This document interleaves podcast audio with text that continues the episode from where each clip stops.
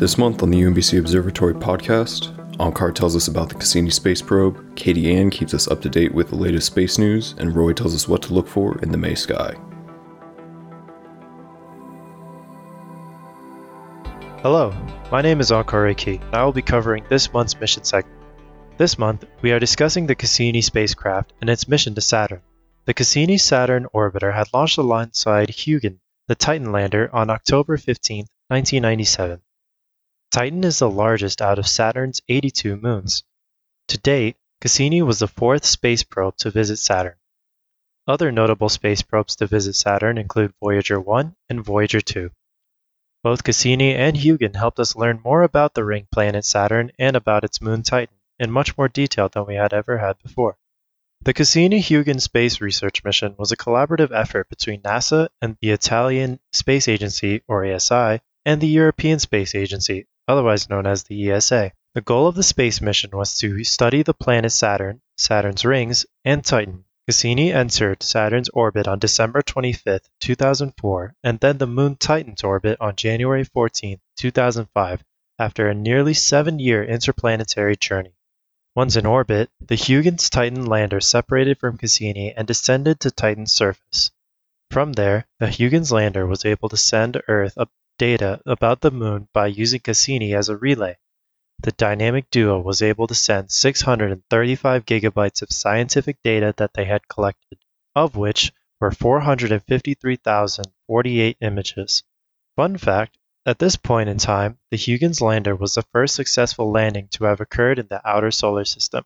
Cassini's total mission duration was 19 years and 335 days after several mission extensions and had traveled a total of 4.9 billion miles since its launch.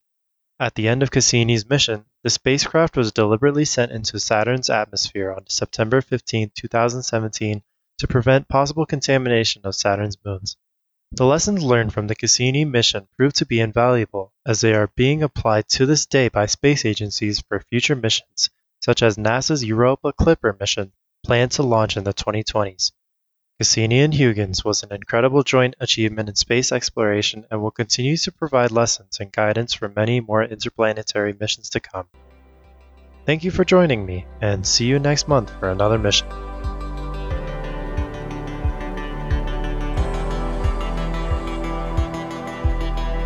Hello everyone, my name is Katy-Ann, and I will be talking to you about current events. First, a lot has been going on in space, but instead of opening with our usual International Space Station update, we're actually going to talk about the most recent Mars mission. For the first time ever, we have had liftoff on another planet. That's right, NASA's helicopter Ingenuity has successfully had a first flight on the red planet. There were several different things that made this mission so complicated, including the fact that Mars's atmosphere is significantly thinner than ours. As a result, this makes generating lift for the helicopter motors incredibly difficult. The engineers at NASA spent years working on simulating and perfecting the technology that was needed in order to achieve liftoff under these extreme conditions. If you look at NASA's simulation pages for the Ingenuity helicopter, you can see that the rotor blades on this helicopter don't look like what you would see on Earth. This is because since Mars' atmosphere is so much thinner than ours, scientists at NASA had to come up with a new way in order to achieve enough lift to get Ingenuity off of the ground. What made this easier for the scientists is that Mars' gravitational pull isn't nearly as strong as Earth's, which in turn means that there isn't as much force that's going to be pulling the helicopter down. So while generating lift is more difficult on Mars, not, as, not as much lift was needed to be generated. Ingenuity is working alongside Perseverance to try and study more about the Martian environment and atmospheric conditions. Next is our usual update on what's happening on the International Space Station. On May 1st, the crew that had been working on the space station returned to Earth by using the SpaceX capsule. Another amazing feat. This is the first time in history that we have had a commercial craft get both astronauts to space and bring them back on Earth. And not just one astronaut, but an entire crew of astronauts. The astronauts landed in the Gulf of Mexico at 2:56 a.m. Eastern Daylight Time.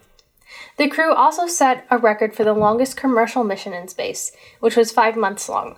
By using the spacecraft technology that SpaceX has developed, NASA aims to have the United States controlled portion of the International Space Station fully staffed at all times, now that the resources are here again to do it. Previously, before 2011, with the Space Shuttle program that was being run by NASA, the United States portion of the International Space Station was regularly fully staffed. But once the program was closed due to budget concerns, this was no longer the case, and NASA has been struggling for the past decade to figure out what will be the best way to get American astronauts back up into space.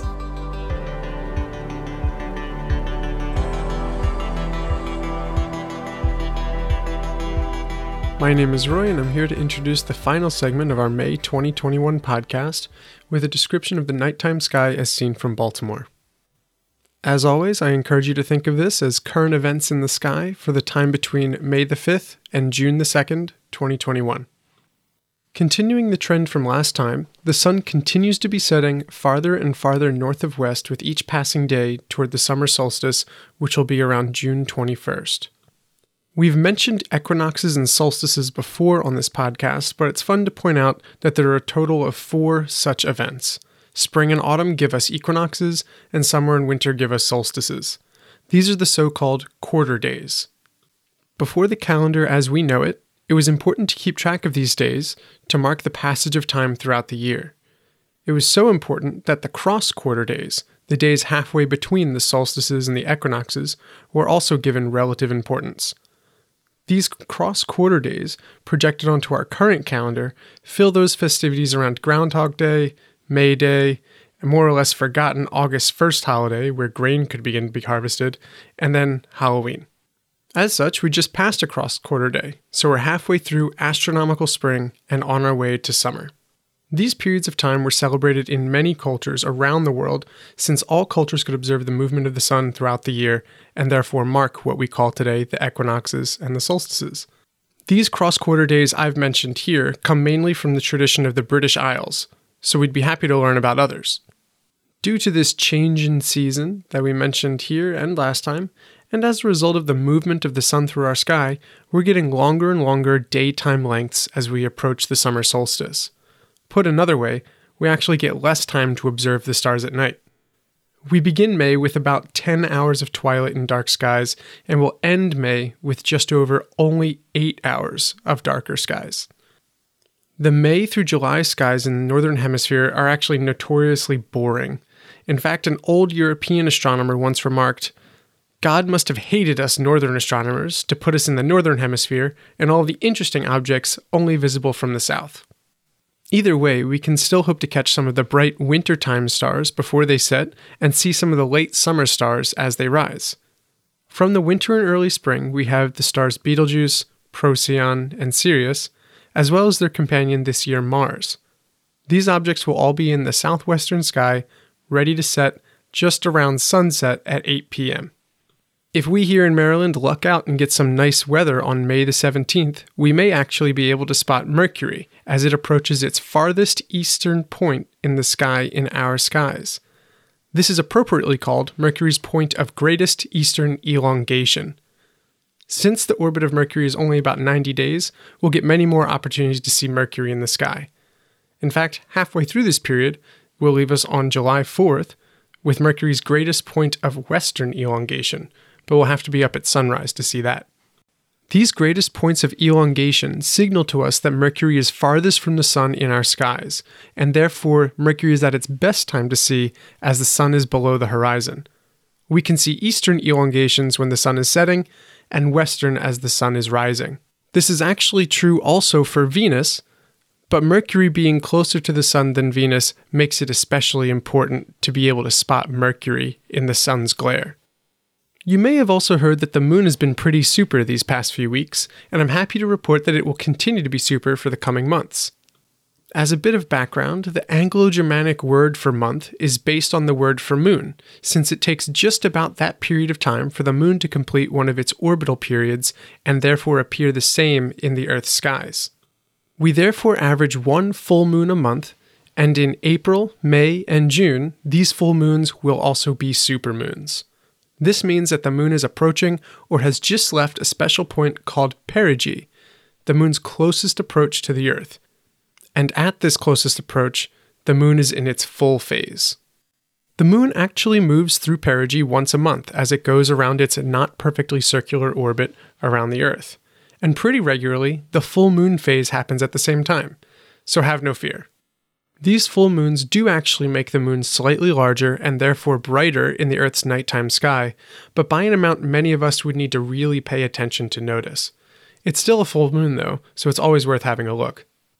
May's supermoon will be on the morning of May 26th, and the new moon will be half a month before that on May 11th. It's near this new moon phase where we can hope to see the most stars unobscured by the bright moonlight. The brightest stars we'll see as the spring nights continue on are the stars Arcturus, Spica, and Vega. Arcturus is a reddish sort of star pointed to by the handle of the Big Dipper from the northern sky. Arcturus will culminate in the southern sky between 11 p.m. and midnight as a part of the constellation Boötes. Arcturus will also be above the bright star Spica in the constellation Virgo. Virgo, as one of the zodiac constellations, marks the passage of the planets, sun, and moon through our skies. As a result, the moon will be very close to Spica in the sky on May 23rd, just after sunset, in the southern sky. So go have a look. Vega is the next bright star to rise. It'll do so before midnight and be visible high in the sky all night after. Right around 2 a.m., Jupiter and Saturn will rise again as well, giving us a sneak peek of the planets we can hope to see this summer. If you're looking for help finding these stars or planets in the sky, please see our show notes page at observatory.umbc.edu. Otherwise, thanks for listening to me connect the dots up there and look for our next podcast on June the 2nd, 2021. If you've got any comments or questions, or just want to let us know that you're listening, please feel free to send an email our way to observatory at umbc.edu.